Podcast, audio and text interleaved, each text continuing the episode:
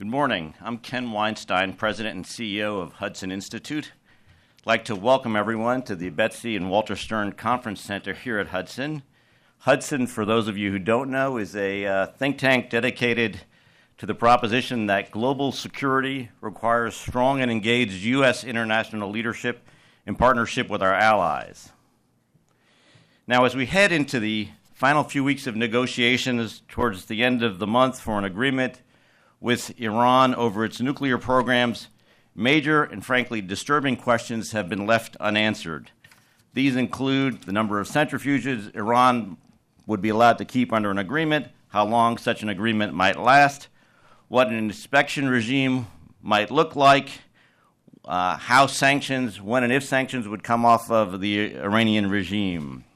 Now, we at Hudson have done a significant amount of work on uh, these negotiations with Iran. Most notably, I should point out Michael Doran's, senior fellow Michael Doran's important article, Obama's Secret Iran Strategy, which argues that the administration is seeking a rapprochement with Iran through these negotiations and is less interested in preventing Iran from gaining nuclear capacity. Mike's article can be found either at hudson.org or at, uh, at uh, Mosaic Magazine, where it's been downloaded over 220,000 times and has become a must read in the policy community. Now, we also at Hudson have had a long track record of research and outreach on nuclear issues dating back to our founder, Herman Kahn, who was perhaps best known for th- his work thinking the unthinkable, trying to imagine the immense dangers that were imminent in the Cold War as the U.S. and the Soviet Union developed nuclear arsenals and ran the risk of both escalation and unintended escalation. Kahn's pioneering work and the work at Hudson in the 1960s and 70s helped shape civil and missile defense, and the work continues today with this panel and with the addition of our newest adjunct fellow, Rebecca Heinrichs, uh, who's been a longtime leader uh, on the congressional staff side, uh, having uh, founded the Bipartisan Missile Defense Caucus. And it's also continuing with the research work of Senior Fellow Bill Schneider, the former Undersecretary of State for Arms Control in the Reagan administration, who's doing an important project for us on the second nuclear age. Now, one of the most important issues, important elements uh, in any weapon system is the delivery mechanism. And while the broad outline of the nuclear deal has inspired an intense debate on a critical range of issues, left almost completely out of focus so far has been Iran's missile capacity. Despite UN resolutions that forbid the development and testing of nuclear delivery systems, Iran has continued its missile program unabated and currently has the largest and most diverse missile arsenal in the Middle East. To examine Iran's missile program in the context of the, the missile deal, the nuclear deal, pardon me, we've assembled a panel of distinguished experts that include uh, Michael Eisenstadt, the Director of Military and Security Studies at the Washington Institute for Near East Policy, Dr. David Cooper, Professor of National Security Affairs at the Naval War College, Dr. Thomas Karako, Senior Fellow for International Security and the Project on Nuclear Issues at uh, CSIS. And to open this, uh, this discussion, we have the distinct honor of hearing from Representative Ron DeSantis, a decade long veteran of the U.S. Navy, who served with distinction in Iraq, and uh, who represents the 6th District of Florida. Representative uh, DeSantis is worked his way through college, graduating with honors from Yale and also from Harvard Law School. He currently serves as a lieutenant commander in the U.S. Naval Reserve. In the House of Representatives, he chairs the Oversight Committee's National Security Subcommittee. And as I think many of us here today know, he is also seeking to add a new title to his uh, very uh, distinguished resume, that of U.S. Senator from the state of Florida. Today, we have the uh, good fortune to hear from him as he discusses the relevance of Iran's missile program to its larger strategic objectives and the importance of incorporating missiles which function as nuclear delivery systems into the final deal. We're honored to have him here with us today, and I ask everyone to give him a warm Hudson Institute welcome.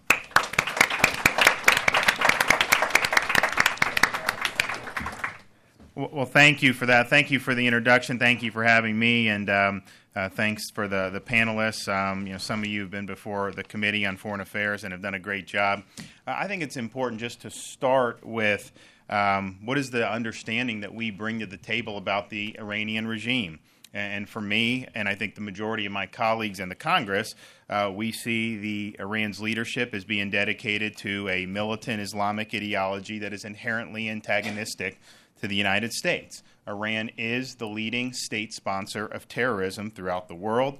They killed, at a minimum, hundreds of U.S. service members during American operations in Iraq. And during my time there in 2007, 2008, um, I can tell you they were the leading cause uh, through the, the uh, Shiite militias that they supported. Uh, and of course, they foment unrest and jihad in Lebanon, Syria, the Gaza Strip, Iraq, uh, and Yemen. Um, I think part of the reason why what the administration is trying to do is meeting so much resistance on a bipartisan basis is I think underneath uh, what they're trying to do is an assumption that Iran could be kind of brought into the civilized world and become even a productive force for regional stability. Um, and I think somebody like uh, President Obama sees Iran's belligerence as um, a somewhat rational response to U.S. policy historically. And you can look back, and the president himself has cited CIA involvement in the 1953 uh, uh, de- uh, deposition of the uh, prime minister, and of course, Americans' long-standing policy supporting the Shah. Um, and I think this explains why the president would uh, write letters directly to Ayatollah Khamenei from the moment he got into office. And um, you know, I don't know why he was he was writing the letters. Uh, maybe uh, Hillary warned him about the perils of using email. Um, but I think that what you've seen from the very beginning is a real desire to have a grand rapprochement with Iran. And I think this explains some of the concessions uh, that the administration has made to Iran during the course of these negotiations, because I think they really want a deal because they think the deal will mean Iran can start to change. And some of the concessions uh, that we've been examining in the Congress um, are really major, major concessions that represent going across a red line that the president himself has laid down. For example, the underground fortified facility at Fordo. The president was quoted as saying not too long ago, We know that they don't need to have an underground fortified facility like Fordo, and neither do they have a peaceful nuclear program. Yet, under the proposed agreement as we understand it now, Fordo remains.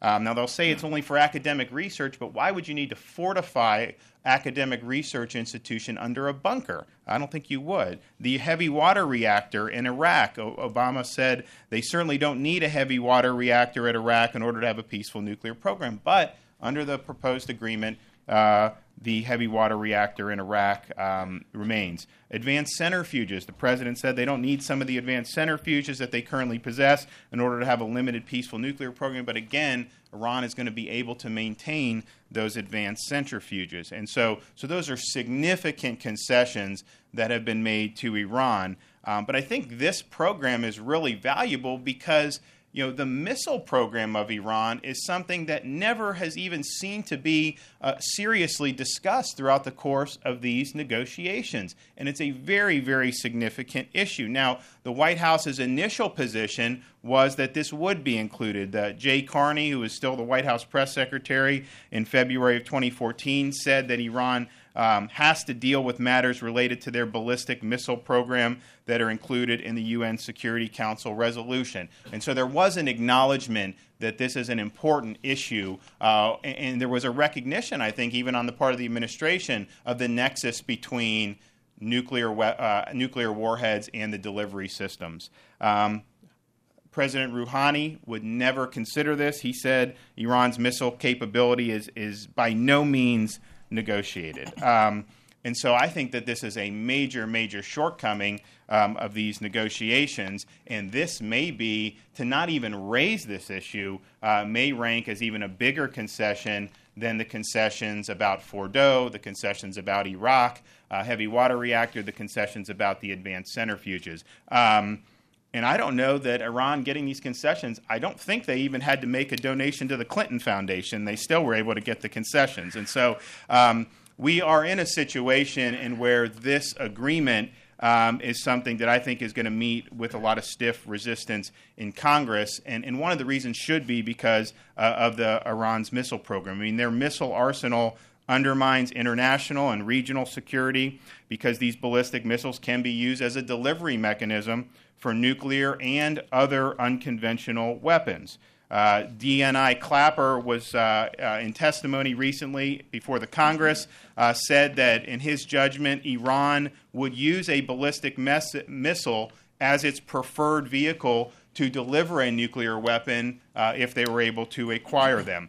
Now, I think the State Department, what they've tried to say at this point, because there had been a recognition this was important, the State Department has said, well, we're not so much worried about ballistic missiles per se. We're simply worried about a missile being combined with a nuke. So, in other words, if we can verify that there's not a uh, ballistic missile with a nuke actually attached, then if the fact that they're uh, building more um, advanced missiles is not something that really needs to be considered in the course um, of the negotiations. But of course, a warhead that Iran may develop at, say, one of the secret military facilities, which the inspectors likely will not have access to under this deal, um, that could easily be paired with a missile whenever Iran decides that that is something that they want to do. Um, and even taking away the nuclear issue, Iran's missile capacity allows Iran to exercise undue influence in the region and allows Iran to intimidate um, neighboring countries. And so it's a very, very significant issue, even if you think that the nuclear issue um, is going to be dealt with um, in an acceptable way. And I would note that when you're talking about these types of agreements where verification is so important and, and there's a, a, a, serious questions about whether um, we're going to have access to really any of the sites when we need it, but certainly some of the sites, um, it's a lot easier to verify uh, when you're talking about limiting de- delivery systems. And I think that an inspections regime would have a better chance to succeed um, if you had the missile program um, as part of that. Um, Iran's ballistic program does represent a threat to our security interest here in the United States. One of the things I do on the on the oversight national security committee is look to see how our agencies are preparing for certain threats that we may see coming down the pike. One of the ones that we've dealt with recently is the potential for an EMP attack, and whether we're um, successfully or, or, adequately prepared to, to mitigate that or to prevent it from happening. Um, and there have been Iranian military documents uh, where they make reference, repeated references, to um, de- using a nuclear uh, warhead, sending it over the United States uh, with a missile, detonating it at however many miles uh, above uh, the surface, and trying to fry our electric grid. And if you're looking at a country um, like Iran, or if you're looking at a terrorist group that may be acting as a proxy, um, doing an EMP type attack, that actually does give give them a lot of bang for their buck. Because if we're not ready for that, the damage could be very, very uh, severe. Um, you know, given Iran's ideology, uh, steeped as it is in uh, really an apocalyptic form of Islam, um, it may well be that for Iranians, mullahs, the concept of mutually assured destruction uh, is, in the words of historian Bernard Lewis, less of a deterrent for them than a potential inducement. Um, and so this is very, very significant when you're talking about a regime that is potentially on the path to nuclear weapons, but then will have more sophisticated missiles with which they can deliver them. We, in the Cold War, we had um, kind of an understanding, the Soviet Union, us, nobody wanted to kind of go down in a blaze of glory. Um, and, and yeah, reasonable people will disagree about how apocalyptic they are, but you know, the possibility is, is that they cannot be deterred using traditional deterrence. And so I think that when the Iran deal, assuming one is reached, is brought before Congress under the procedures laid out in the Corker bill that was recently passed, um, I think that you will find a lot of very tough questions. I think you'll see bipartisan resistance. Um, I, in my judgment, I think the fact that the missile system has not been dealt with at all um, is going to represent one of the biggest strikes against this agreement. Um, and I think it's something that the Congress needs to scrutinize, and I think that we need to elevate this issue um, as much as we can. Uh, I really appreciate the chance to come and, uh, and offer a few uh, words. Um, you have a great panel here, and um, definitely look forward to hearing what they have to say. So thank you all for having me.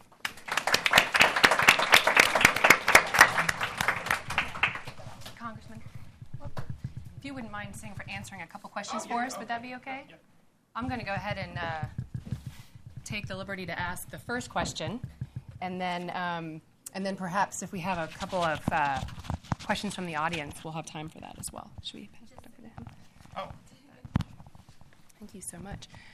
Uh, first of all, sir, thank you so much for laying that out for us so well. I think um, one of the uh, uh, important themes that you have been um, talking about on this issue is connecting the ideology or the nature of the regime with the capability, with the, with the weapons that they have. I think that that is something that's been missed with this administration. They're, they're strictly looking at the capability that the country might have on doing harm, and they're not looking at the, what the will is of the country. And I think that you have done such an excellent job at raising that um, and painting a very um, nice picture for us.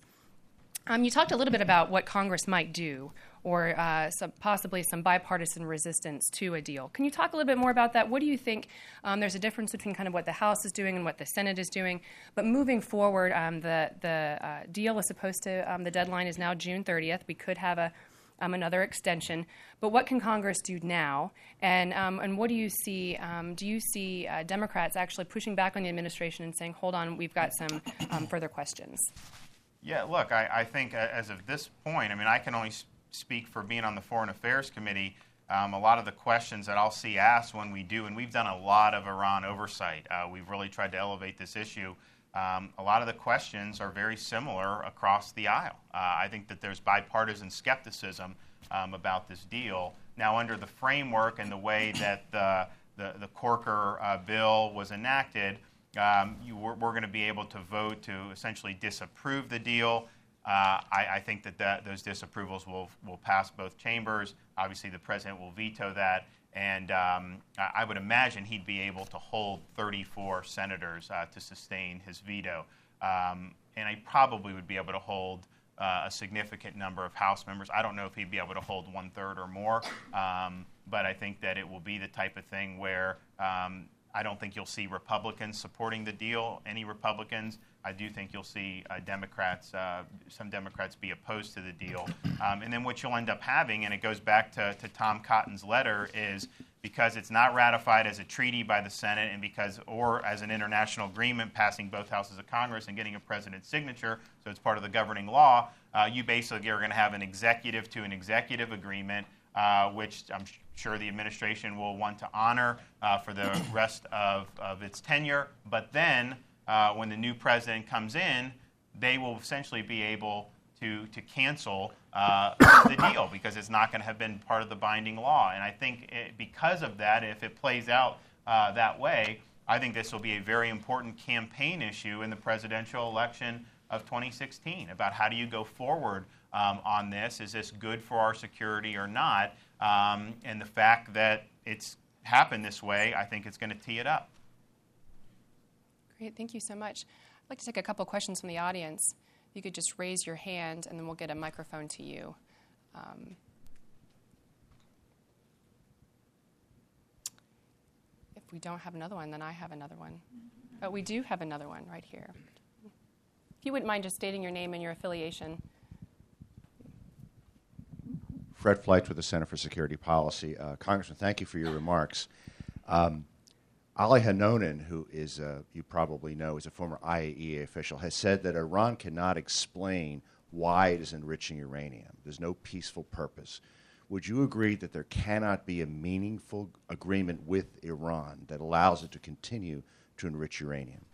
Yeah, I mean, look, they're sitting on centuries worth of oil and gas they don't need to, to have any type of nuclear capacity for, for power generation or for, for their economy. It's just not necessary. Um, and it's something that they're doing. And look, they're, they're behaving rationally in this. I mean, they realize that if they could acquire nuclear weapons, I mean, that would obviously cement the regime in power and allow it to uh, have even more influence uh, throughout the region. So, and the thing is, the UN used to say no enrichment. I mean, that had been the position and now we've backed off of that, or the administration has backed off of that so much to where they're really going to be able to maintain a significant nuclear infrastructure. Um, and then the hope is is that we'll be able to limit enrichment enough so that we can see if they eventually you know break out. But even if that is somehow successful, at the end of the deal, you've left them a threshold nuclear state. one right here.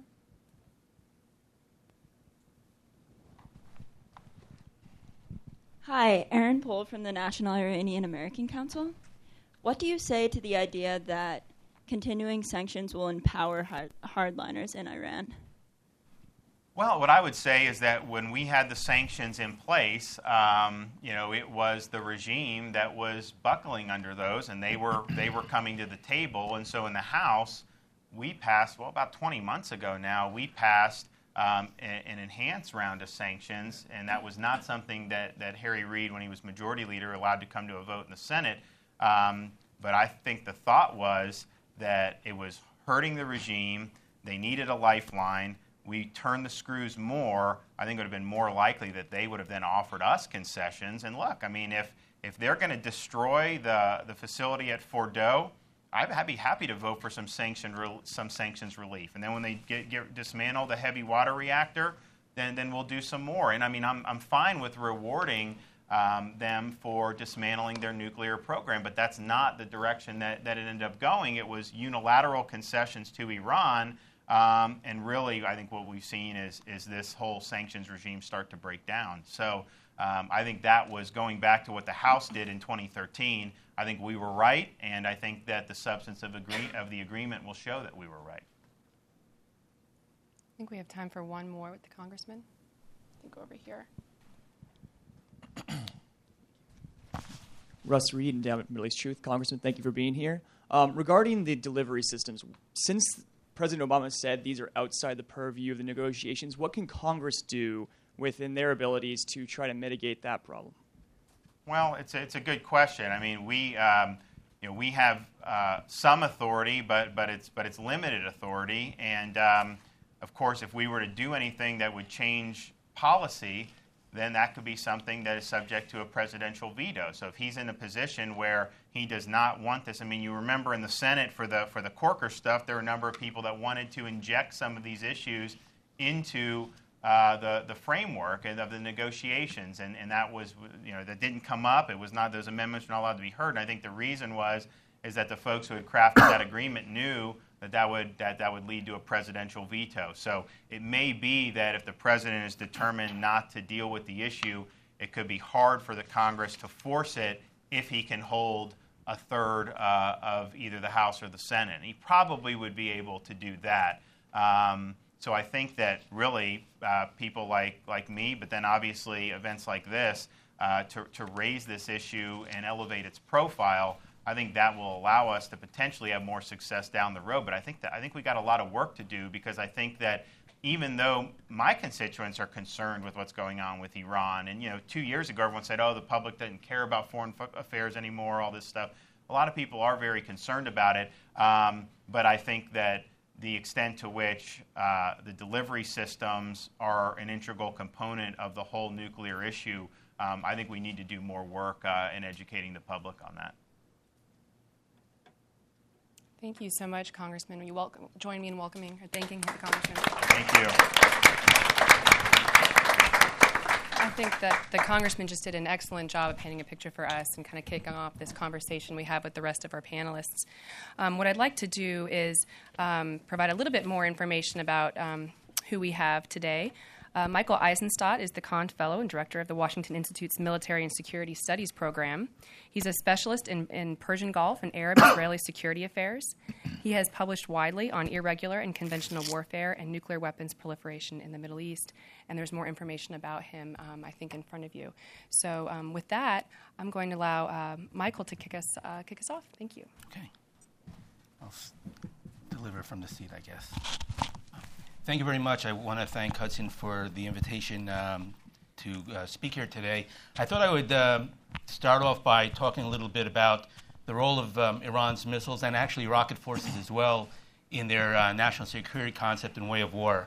And the first thing I, I guess I would start off by saying is that um, Iran's way of war focuses on deterring and avoiding major conventional conflicts. Um, and this is in part of, as a result of their experience in the Iran Iraq War um, a war that they call the imposed war, not only because it was the result of an Iraqi invasion, but because I think at a certain deeper level, it, the whole experience of fighting a major conventional war for eight years is just um, it, it's just contrary to their whole preferred way of, of going about things. Um, and their preferred way of war is to pursue their anti status quo agenda through a combination of proxy operations and information operations. And so the missiles play a key role in both deterrence with regard to preventing them from getting in a major conventional conflict and in their uh, um, information activities. And this is something which actually is, is more important than I think a lot of people uh, give it credit for in Washington, and I'll discuss a little more in a, in a minute.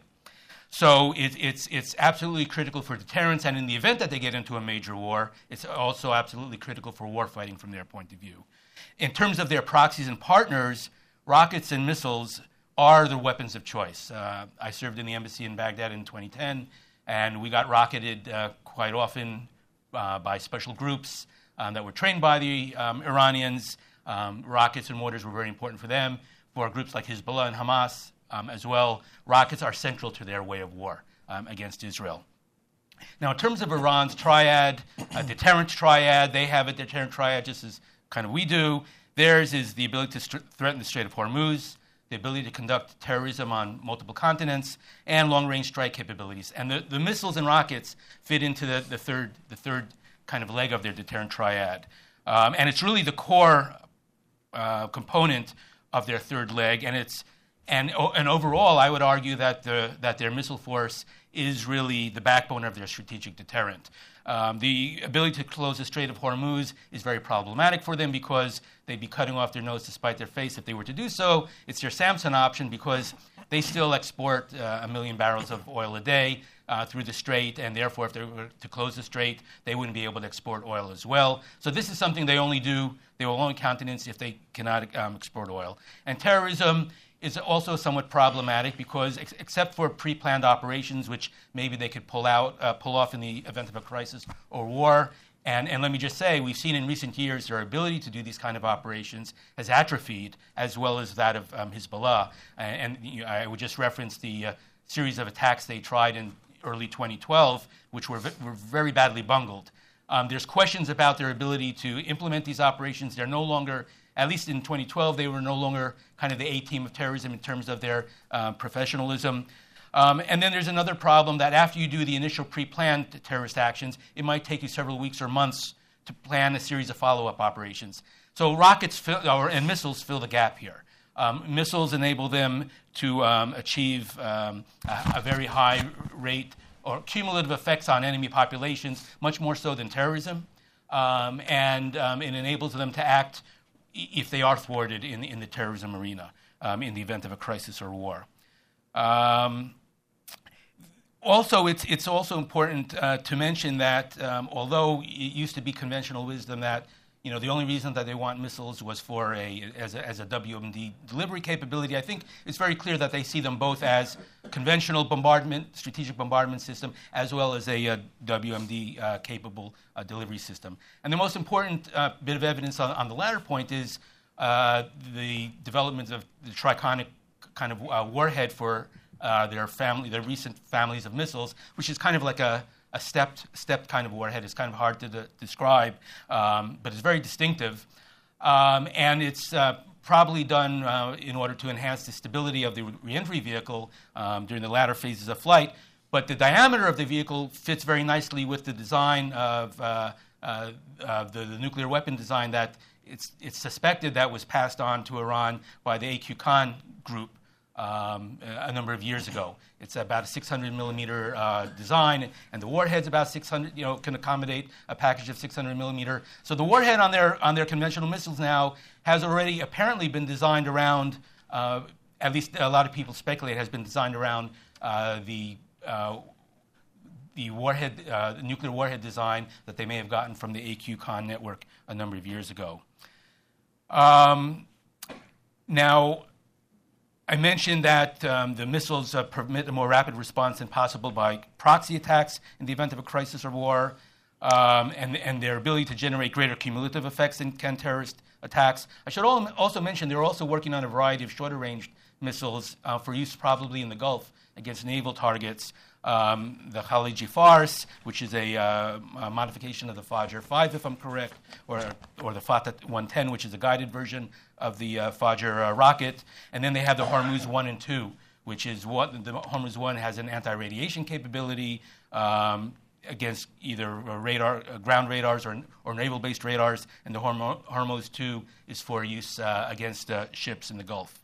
Um, they've also recently unveiled uh, what they call the SUMAR, ground launched uh, land attack cruise missile, which is uh, at least apparently uh, modeled or derived from the Raduga KH 55, which is a Russian uh, cruise missile that they got a number of years ago. And it's interesting, none of these really, when peop- people are talking about um, you know, Iran's ballistic missile program, but we also have to focus on their cruise, cruise missile capabilities as well um, when, when, considering um, you know, possible nuclear delivery systems. They also look at missiles as part of um, their ability to advance their um, uh, strategy of driving wedges in, in, enemy coalitions. And for a while, they were working on missiles that had the range to, to reach Europe. And in fact, under their satellite launch program, they still are working on uh, intermediate range and, and, ICBM range systems, uh, li- most likely. Uh, but again, this is important for them to be able to target the Europeans in the event of a crisis and split them off from the U.S. The last point I just wanted to make um, with regard to how they look at their uh, missiles in, in, the context of deterrence and warfighting, um, that's one aspect I mentioned psychological warfare. The, the, their missiles play a very major role in every military parade they have. Um, they often festoon their missiles with banners uh, threatening death to the United States and Israel. Um, I think the missiles are used kind of as a surrogate for their um, nu- nuclear ambitions. They, don't, they, they reject the, uh, the claim that they are pursuing nuclear weapons, um, but if you, you, if you demonstrate missiles that look like nuclear delivery systems and you show to the press nuclear, uh, excuse me, missile silos that are hardened, that have blast doors, um, which on a, on a, subliminal level, these are always associated with uh, nuclear delivery systems. I think this is part of their nascent policy of nuclear ambiguity, ambiguity that they're pursuing. So um, it's, and, and, I think you cannot underestimate the importance of their missiles in their psychological warfare strategy, because in many ways they see the information line of effort as their decisive line of effort um, for, for the most part, uh, in, in, you know, on a, on a on a day-to-day basis. And that's why they're always engaged in spins and they give a lot of media coverage to military exercises and parades and the like. I'll just finish up with just one quick policy point and then uh, um, to, to, wrap up my comments. Um, it would have been preferable that if I think missiles were folded into negotiations. The fact that they're not on the table now, though, I think uh, only further underscores the need for the possible military uh, dimensions file to be dealt with in negotiations. But this is a way in which we can get at the issue of R&D related to um, the engineering studies that were done on uh, integrating a spherical kind of uh, uh, war, uh, weapons payload into the Shahab uh, warhead that was apparently done uh, more than a decade ago. And it, it, only underscores the importance that the facilities that were done, that were used for these type of, this type of R&D, and that the individuals who are involved in this R, R&D be a subject of monitoring as part of any agreement. So again, if, if missiles are off the table, only underscores the importance of the PMD file as a way, kind of through the back door, to get at you know monitoring uh, their missile R&D work, especially with regard to the, the, warheads that might be developed to carry nuclear weapons. And that's uh, I look forward to hearing what uh, my colleagues have to say on these matters. So thank you very much. Thank you. Um, next, we have Dr. David Cooper. he is the chair of the Department of National Security Affairs, the U.S. Naval War College, and holds a faculty appointment as the James B. Forrestal Professor of National Security Affairs. Uh, Dr. Cooper? Thank you very much. Well, I'd like to concentrate my remarks uh, following up on some of what the Congressman said in terms of the implications uh, of not having uh, specifically intermediate range and beyond ballistic missiles. Uh, so, in other words, uh, the most threatening and the most associated with nuclear weapons capable missiles uh, currently in Iran's arsenal, but more importantly in development uh, in terms of prospective future systems in the deal. And my bottom line uh, is that that represents a significant flaw of omission uh, that does raise serious questions about the efficacy of the prospective deal that is coming into focus. Uh, before I go further, uh, let me say that uh, the views I'm giving are strictly my own and do not represent uh, the views of the Naval War College or indeed any agency uh, or institution. So I, I should say that this treating of missiles as separate and secondary uh, is not unusual. As a matter of fact, this is a tendency and has long been a tendency within the nonproliferation community. Uh, missiles are seen as associated uh, with nuclear weapons, uh, but nonetheless are treated as separate and certainly are treated as a secondary uh, issue, a concern, but, but secondary. Uh, and therefore, what we see in terms of the apparent concession in taking missiles off the table fairly early in this process that the United States has done uh, is, is part and parcel with, uh, with the historical pattern uh, of, of these things. And it should also be noted that this is understandable. Uh, there is a perfectly logical uh, uh, explanation for this, and that is that, as has been alluded to, if you don't have nuclear weapons, then missiles are relatively harmless, at least in terms of being able to have strategic effects from a military perspective. Uh, and also uh, the idea that if you take care of the nuclear weapon problem, uh, then that's the primary thing.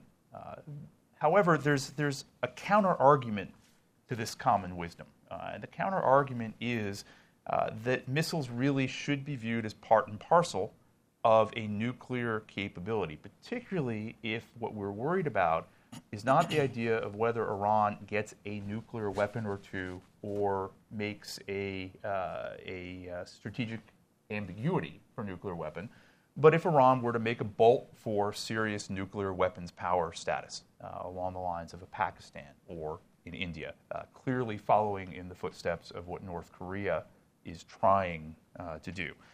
And if we think in those terms, then the missiles, far from being peripheral, uh, actually are rather uh, key to the whole uh, solution for the Iranians. So, although giving up addressing missiles, I would say, is understandable as a negotiating expediency in order to get yes to the deal, uh, giving Iran a blanket pass uh, on any and all of its missile programs, to include its longest range and most threatening programs in development, uh, really does raise some troubling questions about the deal.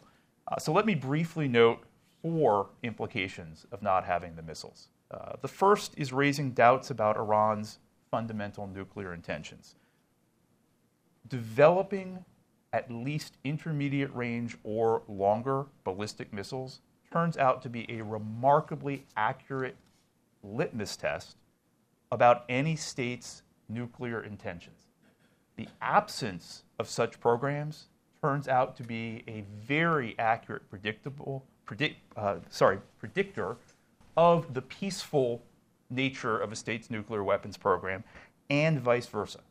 Time and again, real world experience has demonstrated that the long term time horizons, the vast expense, and the international taboo of long range ballistic missile programs, and so I'm not talking about those at short ranges with clear military conventional tactical purposes, but for those longer range programs, really only make economic, political, or military sense in the broader context of an ambition to become a nuclear weapons power. Nuclear weapons and ballistic missile programs have therefore typically been developed hand in glove together. And in fact, this correlation between the two, uh, with a couple of exceptions that in the end turned out to prove the rule, has been absolute. This is arguably the most absolute indicator of whether a state's nuclear programs are peaceful or are uh, associated uh, with nuclear weapons uh, ambitions. So, Iran does uh, say that their nuclear weapons program is peaceful, but I would argue that the missiles may tell a different story. As has been noted, Iran uh, has a very capable uh, missile force, and the nature and scale of those programs has long belied the peaceful nuclear intentions uh, that Iran claims. In fact, even before there was evidence uh, of a nuclear weapons program, uh, there was evidence of Iran pursuing these long range missile programs.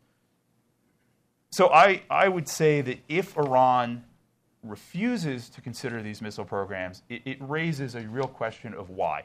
Um, for what reason? What does Iran need these longest range missile programs for, if not to deliver uh, nuclear weapons? A second implication uh, that has been alluded to is complicating verification of any agreement. Covert nuclear weapons programs are notoriously easy to hide, uh, even with international inspection mechanisms, and consequently, any chance for plausible verification requires very intrusive measures that still may not give high confidence. Uh, and I think this has just been highlighted by the most recent IAEA report um, in the past uh, hours, really, uh, that highlighted uh, that uh, Iranian nuclear stockpiles have in fact grown Uh, in the face of what was supposed to be a moratorium. Uh, and uh, with no uh, with no indicator of why that's happened uh, or what the implications uh, might be. that's on page six of today's New York Times. Chris Bidwell, who I see making a confused face, so it didn't make the front page, but nonetheless a very a very telling point. Adding intrusive inspections can help, but it's unlikely to solve the intrinsically difficult challenges of verifying nuclear materials and nuclear warhead weaponization. By contrast, ballistic missile programs are relatively easy to, con- to uh, verify, not needing cooperative measures through national technical means, uh, and certainly the deployment of existing missiles, uh, that's the case. So it's important to remember when we think about the heyday of nuclear disarmament between distrustful Cold War allies, we weren't actually dealing with nuclear weapons at all or nuclear materials at all. We were dealing with delivery systems in the INF Treaty, in the START Treaty.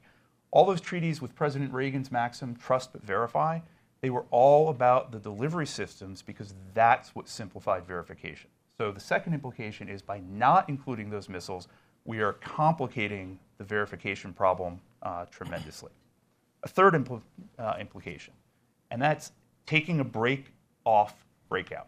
Uh, we are down to trying to figure out how to finally calibrate from a technical point of view a year's worth of breakout on nuclear material. The fact of the matter is, missile programs, particularly the longest range missile, pro- missile programs, uh, tend to be very long term and difficult propositions. And we have seen that in cases where uh, countries have pursued both, such as North Korea, uh, they've actually achieved nuclear explosive capability before they've achieved a long range ICBM uh, or, or equivalent missile. Uh, so, by not including these missiles, we are really uh, complicating that breakout scenario uh, significantly. The last implication is undercutting missile proliferation itself. Uh, you could say, well, we're not including these, so it's a null set. Uh, I would argue that, in fact, by not including these missiles, we are going to actually undercut the missile nonproliferation regime. Most obviously, if the UN sanctions related to missiles are weakened or lifted, but even so, uh, the main instruments of missile nonproliferation, uh, for example, the Missile Technology Control Regime, the MTCR, are uh, very weak on enforcement and uh, rely heavily on national judgment and national determination. And it seems to me very plausible that if Iran is perceived to have been given a clean bill of non-proliferation good health through this nuclear agreement, uh, that it could be an invitation uh, to relax vigilance on uh, missile supply side export controls particularly if an Iran flush with money uh, from the relaxations of sanctions is paying top dollar uh, for plausibly innocent missile related uh, technology. So, in sum, I would just conclude by saying if Iran has not been asked to give up its missiles, uh, that would be peculiar. Um, I don't suspect that's the case. I suspect this has been uh, a negotiating bridge too far for them. Uh, but it really begs the question of why that should be um, particularly for these longest range systems uh, where they still have a long way to go um, and still have a lot of money to invest. Why do they need those systems if they are not associated with nuclear weapons? We have seen all this before. We have seen countries who have uh, sincerely repented of a nuclear weapons program. Uh, South Africa, Libya, uh, they have given up missiles in tandem with those nuclear weapons programs. We've also seen a situation where we tried to do much as we're doing now, uh, to address a covert nuclear weapons program uh, while leaving uh, aside an overt missile program, and that was North Korea uh, in the agreed framework in the 1990s. And in fact, what happened uh, in the end is North Korea pursued both apace.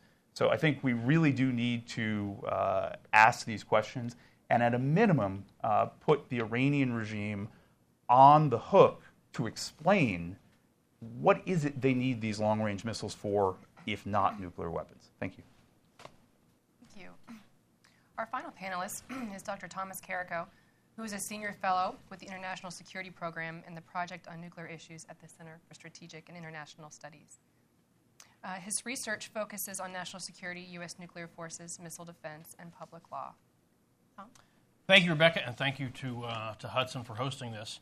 You know, as I've been listening uh, to everything here, I was struck really by uh, Ken Weinstein's uh, kickoff.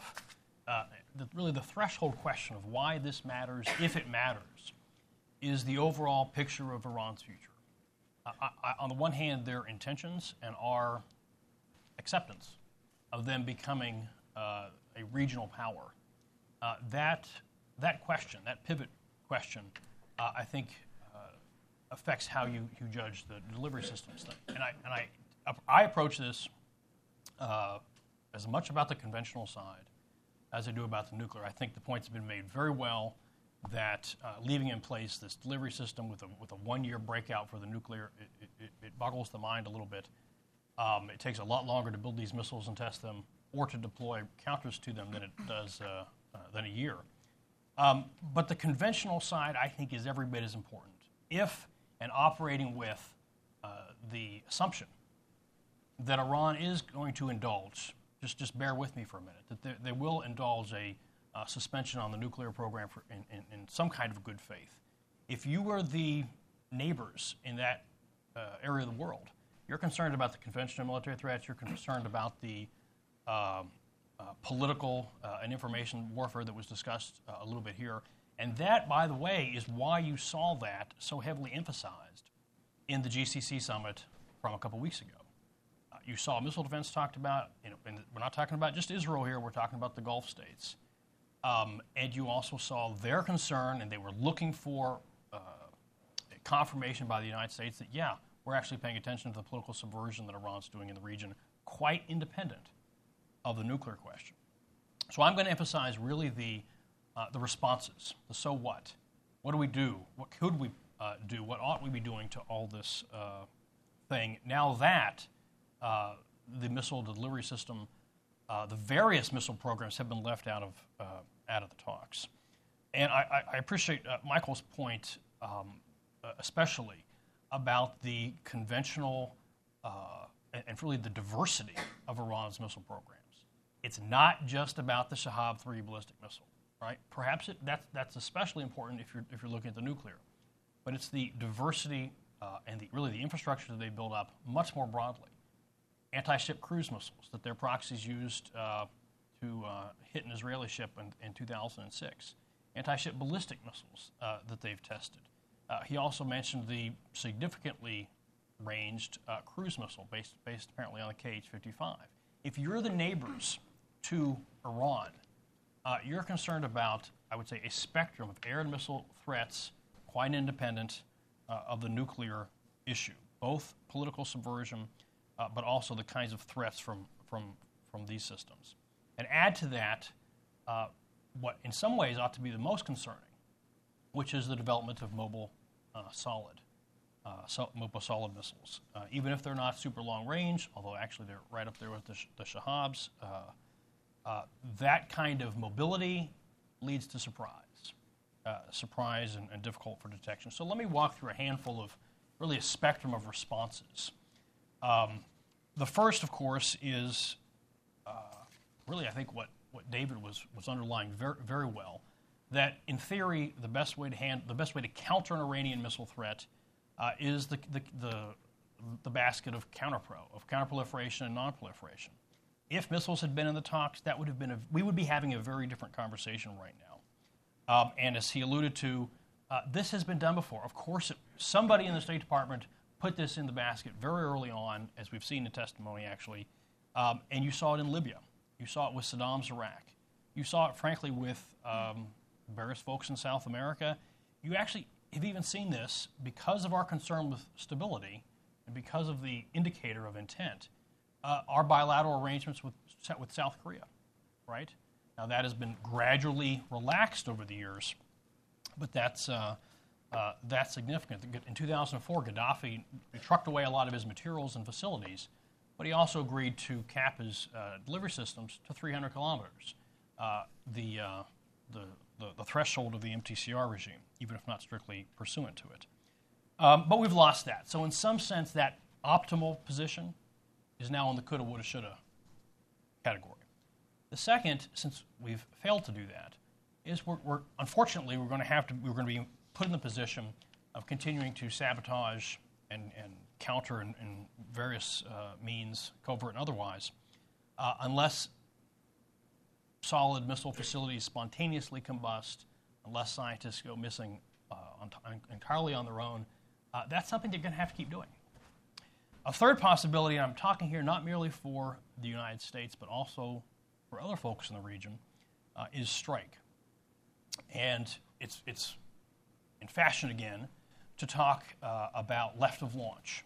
Right? In the 1990s, it was, oh, don't worry about uh, defenses, th- these kinds of things. If we ever get the intel that Saddam is building something, don't worry, we'll take preemptive action.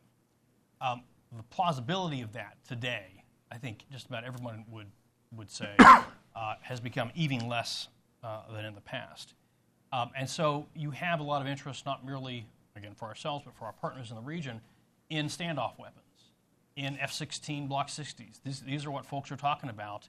And the joint statement that came out of the, the summit a couple weeks ago um, talked about expediting, uh, expediting arms transfers. That is a piece of that. And guess what? The Russian S 300 sale um, complicates that, right? If you're Iran, if you want to have some kind of complication to the ability of somebody to take out your facilities, missiles, et cetera, left of launch, then you're going to want those kinds of air defenses.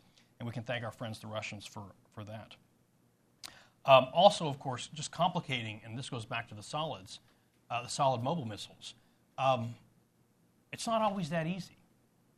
Back in 2006, I think it was, we had every intelligence asset of the United States looking at the uh, Korean Peninsula uh, for the Taepodong launch, saw that, but then were surprised when a handful of short range mobile solid missiles were launched off. The reason is you can move those things around and you, you don't have to have the facilities to, to fuel them like you would uh, big liquid fueled missiles.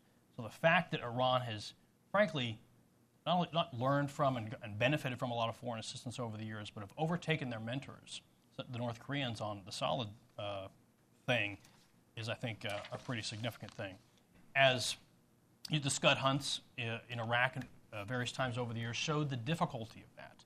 So just waving your hand and talking about left of launch as a reliable um, uh, option to counter this. Don't worry, we can take it out anytime we want. I think that's a little bit, uh, a little bit naive. Uh, Admiral Winnefeld at CSIS a couple of weeks ago said just that, that, that left of launch is a luxury that we're not always going to be able to, to have. So that really brings the, uh, the fourth category of, of responses. And again, if you've gotten here, you've done something wrong.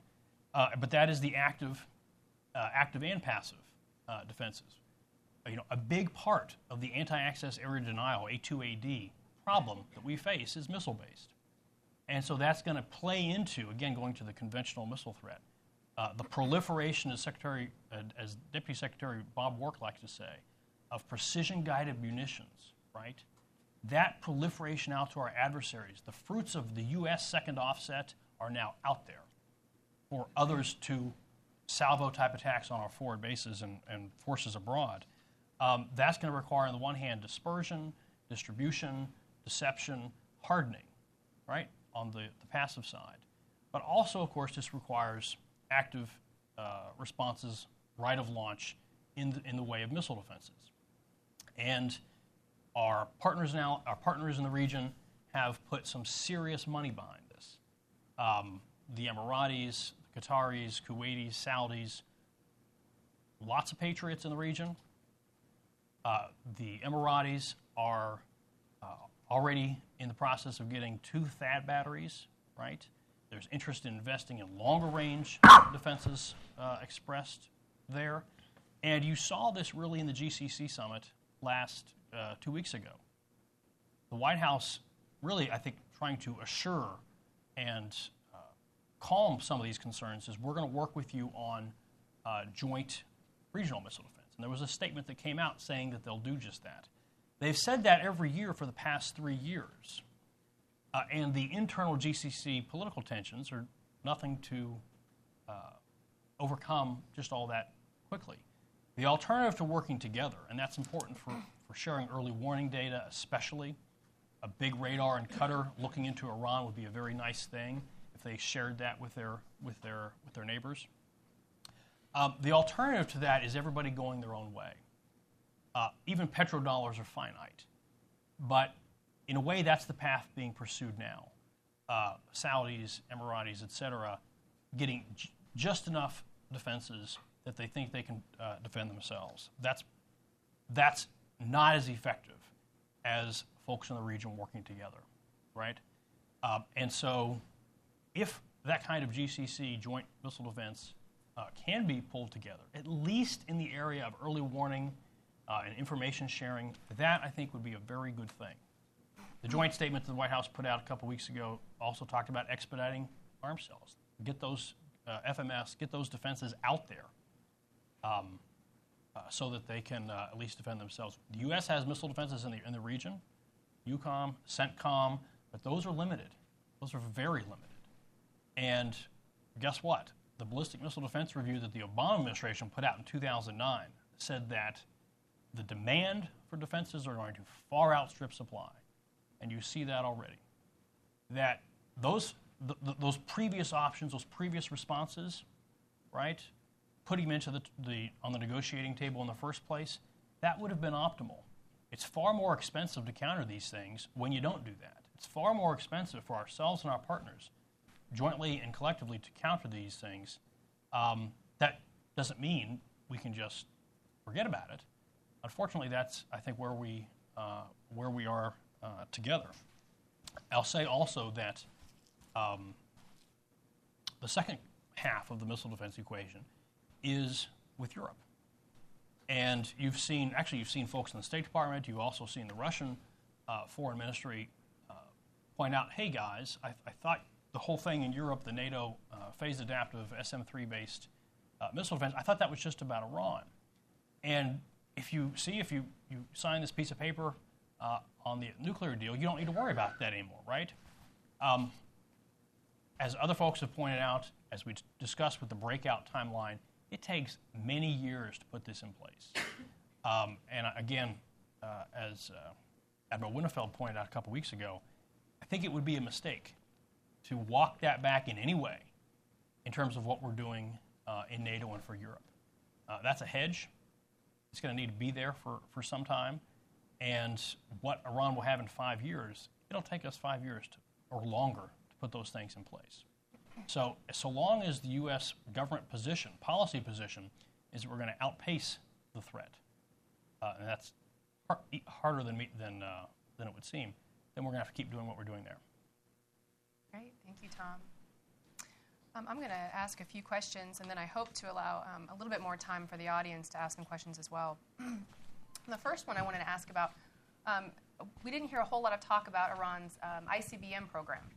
Uh, the last uh, unclassified government report had assessed that Iran might have an ICBM um, with enough foreign assistance um, able to test one uh, by 2015.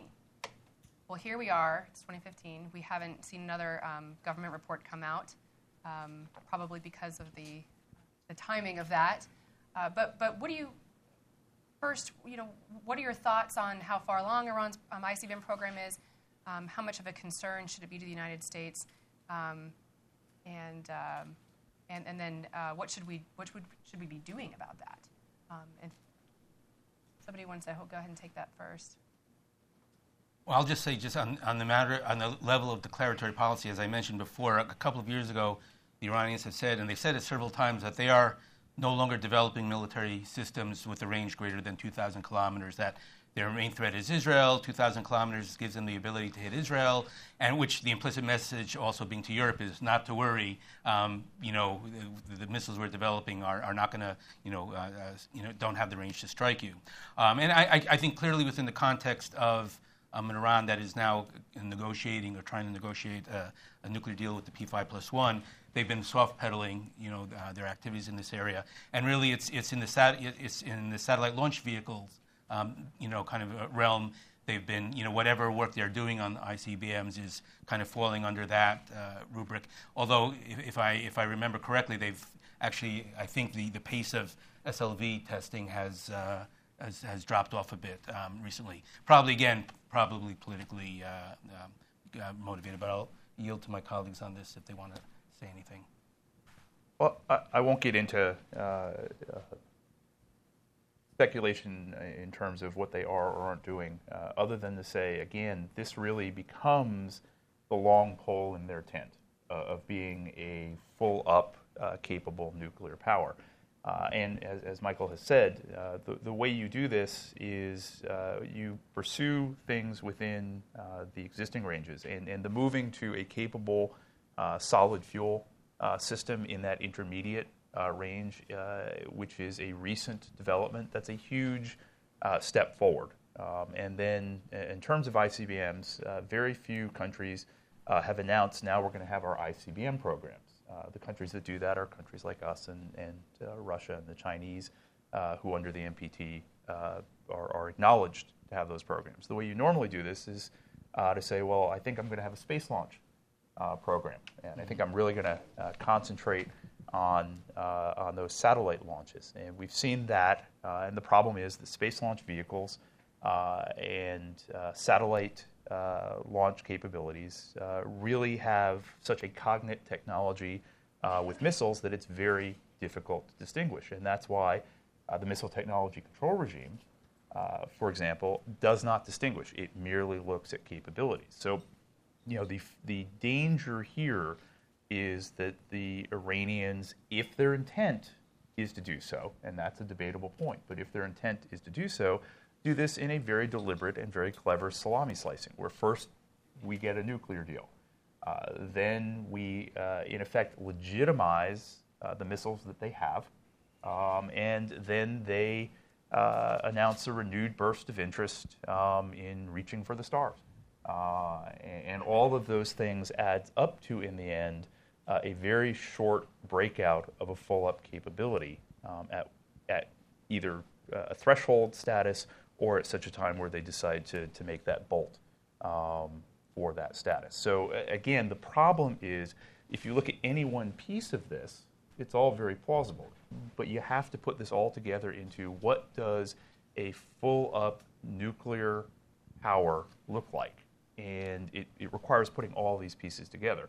Uh, the fact that you're sort of uh, creeping up on each component of it separately uh, is, is, actually a very clever strategy. I'm not saying that's what the Iranians are doing. Uh, I'm just saying that if one were trying to uh, follow in the footsteps of, for example, North Korea or Pakistan, who used this sort of strategy, it, it's, a, it's, a, it's a clever way to do it. And they said they want to put a man into space by 2018, but I, I don't know what they're doing in, in that regard. So, well, you know, when, uh, when it's, it's a story probably apocryphal that when Kennedy was asked what the difference was between the, the rocket that put John Glenn into space and the one that the military used, uh, he, he, responded attitude. And, um, you know, when the, I think especially the, uh, uh, the solid point is, is very well taken.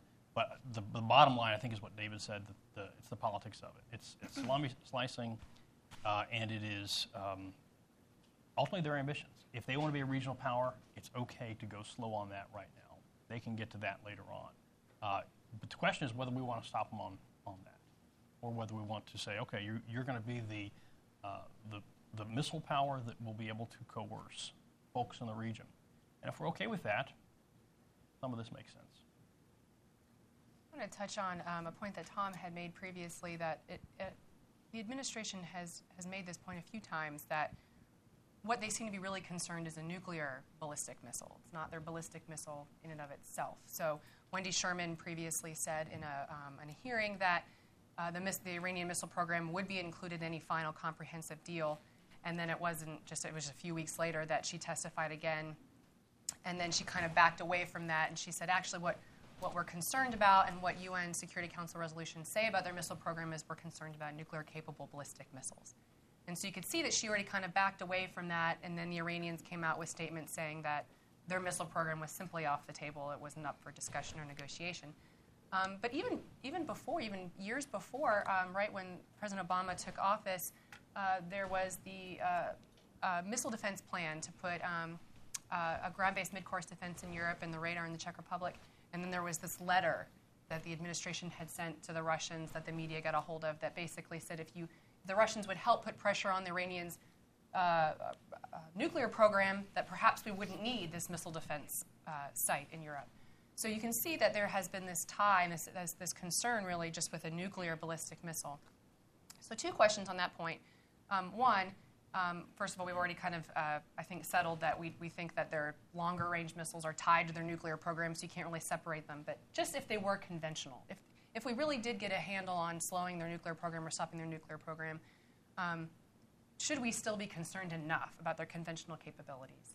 Um, that's my first question. And then my second question would be then, um, and this might be for Tom, uh, sh- will, will we uh, perhaps see a change in policy on our missile defense systems if we, um, you know, if we aren't as concerned about the, the nuclear uh, payloads, then perhaps we can slow down uh, uh, protection of the United States homeland and protection of our allies, um, et cetera. Will we see a change in commitment there? In principle, government officials are saying no in principle, they're saying no. Um, but I'll tell you, if you're Iran, you're playing a smart game here. Um, because I think it is going to be harder to mobilize uh, support in the United States with scarce defense dollars uh, when you can't connect, rhetorically, can't connect uh, nuclear and, and, missile in the same sentence. Having said that, it, they're going to make it a little bit easier for us in that. They're not rolling back their nuclear program, Libya style uh, or South Africa style. So the short answer is it's still going to be there. Uh, and what was the first part? The, the, conventional. I mean, I think I think the conventional is every bit as important. I, I think the anti-ship uh, capabilities and, frankly, the increasingly precise, the, pre- the in- increasing precision on their what used to be glorified rockets. Um, that that we ought to think about. And and you know what? If we don't think about it, it's one thing, but our friends in the region are going to be thinking about it, uh, and they're again putting real dollars behind it. If I could just add just something, um, part of the, the, problem we face is that um, I actually do believe that a, a large part, I mean, their, their, their missile force is conventional now, and even if they were to eventually get nuclear weapons someday, it will, a large part of it will remain conventional. A, to provide additional flexibility in the event of a crisis, to have a conventional response in addition to have a non-conventional response, and also in the you know as a, as a penetration aid that you send a salvo of both conventional and non-conventionally uh, armed missiles, nuclear armed missiles, and and the the adversary doesn't know which one are the nuclear ones, and and it, it's uh, you know part of a saturation. Uh, you know, tactic uh, approach to kind of dealing with missile defenses. The, the other part of the problem we deal we're, we're dealing with here is you know, a lot of the uh, arms control agreements during the Cold War were bilateral. We gave up part of our capabilities in, re- in return for the Soviets, you know, cutting part of their capabilities. Um, the, pr- the problem we have here is that, you know, if you ask um, or you demand of Iran to limit, placing numerical or qualitative limits on their missiles, there is no there's there's no regional approach. You know, they'll say, well, you're at, you're you're demanding of us to cut our capabilities, but you're not doing anything to deal with the threat, from our point of view, the threat. And this is why I think, I think we probably, in the end, uh, probably gave up on this. Um, in, in these, two, these two reasons, because they, they do have a conventional role and there is no regional approach at this point. This is just kind of uh, P5 plus one in Iran, and Iran's going to be making uh, you know, unilateral cuts in, in, in, response, in return for sanctions relief. So, this is, so that's why I'm saying again, I would say PMD is the area Um, and, and, and, again, PMD is important. People say, well, that's the past. It's not the past. The P- PMD provides you with the know how needed for, for going ahead to have an effective monitoring program, which, by the way, I'm not optimistic about what kind of half life any kind of monitoring program has. I, I, doubt we'll even get for the 10, the 10 to 15 years that you know the agreement calls for. But for whatever duration it has, you have to have effective monitoring of also the people involved in warhead R&D, production, and the like um, on, on the non-conventional side, and be able to watch those people. So, um, you know, that, that's hence my approach. I, I think that's given given the administration's preferences and the politics of this thing, that's probably the way to go. I hope we get it. I, am not optimistic. I would just jump in briefly sure. to say, I, absolutely, um, missiles, cruise missiles, uh, and, and shorter range systems in particular, uh, have a significant conventional capability. From our perspective, that is something we should be worried about. Uh, but I think it is useful to distinguish that from the systems that really move into uh, becoming implausible other than as a nuclear delivery system. Uh, and uh, the, the, the, fact of the matter is, the official U.S. position on all this has been to draw that line uh, at the uh, MTCR Category 1 level, which is a fairly low line. Uh, that's uh, any system capable of delivering a 500 kilogram payload to 300 kilometers. So that's, that's sort of an old Scud B range system. And that's, that's where we say the line should be drawn. Uh, even if we were to relent and draw the line much higher, even if we were to draw the line where we've drawn it for ourselves, uh, the Interna- Intermediate Nuclear Forces Treaty, uh, remember, we don't have these systems. We've given them up. The Russians don't have these systems. They've given them up.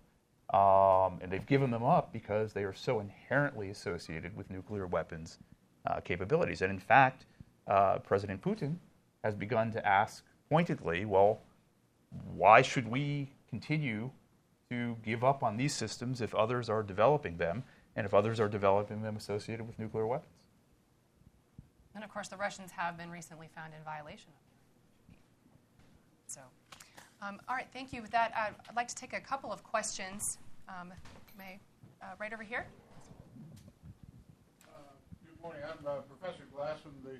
Thank you. I'm, I'm Professor Glass from the University of Southern California School of International Relations with a fine group of Trojans with us this morning. We welcome being included in the audience. Thank you much.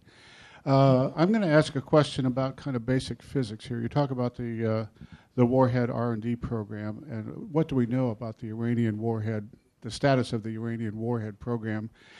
Uh, to any extent, uh, at least in theory, uh, it has a lot to do with the ability to miniaturize. It has a lot to do with whether you're choosing a a gun type assembly or an implosion device to be a warhead. And I'm not smart enough about those kinds of physics to know. I'm smart enough in one extent, which is to say a warhead assembly can be used and not tested. We've done that. History shows that. I don't know that that's true for an implosion device. Is it possible to miniaturize a, a uh, gun type assembly to the extent that you can put it on a warhead uh, and have a reasonable degree of confidence that it would work in an operational scenario that would explode uh, without testing such a thing. So it's kind of what we know and what are the inside physics of the warhead itself that constitutes a part of the threat. The delivery vehicle, the propulsion system, the accuracy, all those things are important. But what can you enlighten me a little bit about what you know or what you need to be concerned about the Iranian warhead development effort?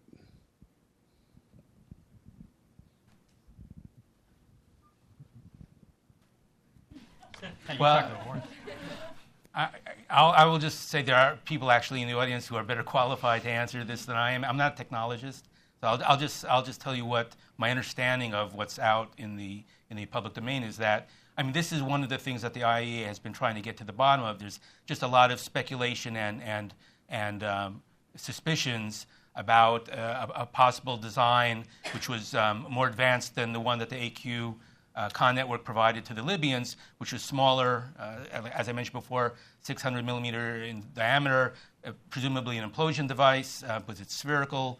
Um, but uh, beyond that, and, and, whether it was tested or not, you know, the, the assumption it was a Chinese design, I don't, I don't know. I don't know, and I will defer to others. The bottom line is, I, I would just argue, though, from a uh, strategic point of view, um, on, on, from the point of view of the neighbors and, um, and the countries in the neighborhood and ourselves. Um, whether the design will perform uh, within parameters or not, or will be uh, kind of a, a, a sub, uh, uh, you know, the, whether the, the yield will be b- below des- what was you know the design parameters. It doesn't really matter because nobody wants to find out they were wrong on, on those points. And the, the bottom line is, once a country is, well, you know, first of all, you know, if you look at the case of Korea, we didn't really know the moment when they were actually kind of uh, had, a, had a nuclear capability. There was a period in which, you know, did they, did they reprocess the, the plutonium, uh, the, the spent fuel they took from the reactor to extract plutonium? Did they weaponize it? So there's a gray area that exists for a number of years. And once you're in that gray, gray area, you're, you're, you are treated as a kind of a, you know, kind of a, a de facto nuclear weapon state. And I think that's, from the political point of view, that, that's the critical, you know, uh, point you're in, and Iran is kind of pushed just bef- before that. So the fact that we know, or we, it, there seems to be a, a, lot of information that they did weapons R&D work, that they may have gotten a design, um, that they have sufficient fissile material now for you know six to eight weapons. I mean, all the all the pieces are in place, and that gives them in itself quite a bit of uh, cachet. And that's why you know what the negotiations are all about. It's not about preventing them from becoming a nuclear state. It's you know how far can we move them from you know from that uh, from a breakout capability. That, that's really what it's about. So in a way, as, as my colleague said, it's you know confirming and legitimizing their status as a uh, nuclear threshold state, uh, which is a very different thing. And it, you know I would argue as a threshold state you get a lot of the benefits of being actually a weapon state without a lot of the costs. You're already almost there. And at least I, I, I would argue, you know, the last point, and I, have been talking long, I'm sorry. Um, you know, people say, how does the world change when Iran gets the bomb? I would argue the world doesn't change when Iran gets the bomb. The world changes when the neighbors conclude that if they decide to get the bomb, they can get it. And then they, um, and, or at least that's the way that the world changes in, in terms of the, the way Iran looks at itself. And I think they're already there in a way. Um, but Khamenei has said, we don't want the bomb, but if we were to get, decide to get it, nobody could stop us. And I think the greater assertiveness we've seen in their regional policy recently is born of confidence from that belief. So. Um, you know, I, I, would just say at this, it's at that point when you, to bring it back to missiles, um, then the other folks in the region are going to go on a missile buying spree too. The Saudis are apparently already there. Other folks are hedging their bets on that. Where is MTCR? Where is missile nonproliferation at that point? Is it dead? I think that's an incredibly important point. I did want to tease that out a little bit more too, because that's something that those more on the arms control heavy side of things and folks on the more kind of hawkish side have agreed on is this nonproliferation efforts. What can we do to prevent the spread and sell, you know, and the sale of, of missiles? And um, I think excluding these missiles from the deal actually does kind of um, implicitly uh, condone or endorse their missile program in some way, even though you will have administration officials say, yes, but UN Security Council resolutions still uh, forbid them. Um, but, um, and then my last question I'd like the panel um, to address, if you could briefly. Once this deal, if, if there is a deal that has been reached, what will we lose in terms of our leverage and ability then to turn around and try to restrain and control Iran? A lot has been said. Once we have a deal, there's going to be lots of money injected back into the Iranian economy, and then um, you know they will be able to continue their terrorism efforts and, and, and every, all the political subversion that they're, they're doing in the region. Um, but what will this be able to do for their missile program? Let me let me jump on that, uh, if I may. I think uh, first of all, as I said in my comments, I think this really represents a significant flaw of a mission. Uh, that doesn't get at a very legitimate question of is a deeply flawed agreement better than no agreement at all? And I think the question you're getting at is that larger question. Uh, it is not inevitable that this will legitimize uh, the missile programs uh, just by their absence. However, uh, if that is not going to happen implicitly, it's not going to happen by fairy dust. Um, and so it would behoove, and I was struck uh, by the congressman's remarks, in terms of if we do move forward with this deal uh, as it seems to be shaping up, uh, my own view is it would behoove the United States to make a, a significant parallel effort to redouble uh, its commitment to missile proliferation and to stress the need, in fact, not to uh, let up on that, uh, but to really focus on it. Uh, using the MTCR, uh, using vehicles such as the Proliferation Security Initiative, uh, ensuring that those UN uh, mandates remain intact um, and get attention. Can we do that? Absolutely. Will we do that? That's a political decision for this administration and for whoever comes in. Very simple. How do you go back and ask for seconds when you've already released the sanctions? I don't, I don't see how we go back and do that.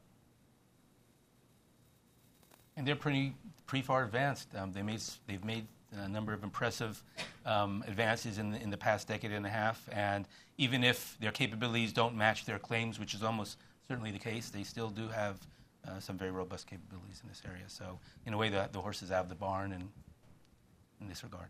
I, it, sorry, I would argue there are a lot of horses yeah. Out of the barn, and there's still some there are still some yeah, horses no, you're right. You're right. that are not out. We You're are right. very late in this game, um, but we are not too late to impede the most worrisome capabilities. Um, but we're very close to that threshold. So th- this is the point where if we if we even just say, well, let's not worry about this for a while, um, that could be too long. I mean, we are we are at a very late stage uh, in terms of trying to impede uh, those those most threatening of Iranian missile capabilities. Thank you so much. I think this was an incredibly instructive panel. Thank you so much for joining us today. Please uh, join me in thanking our. our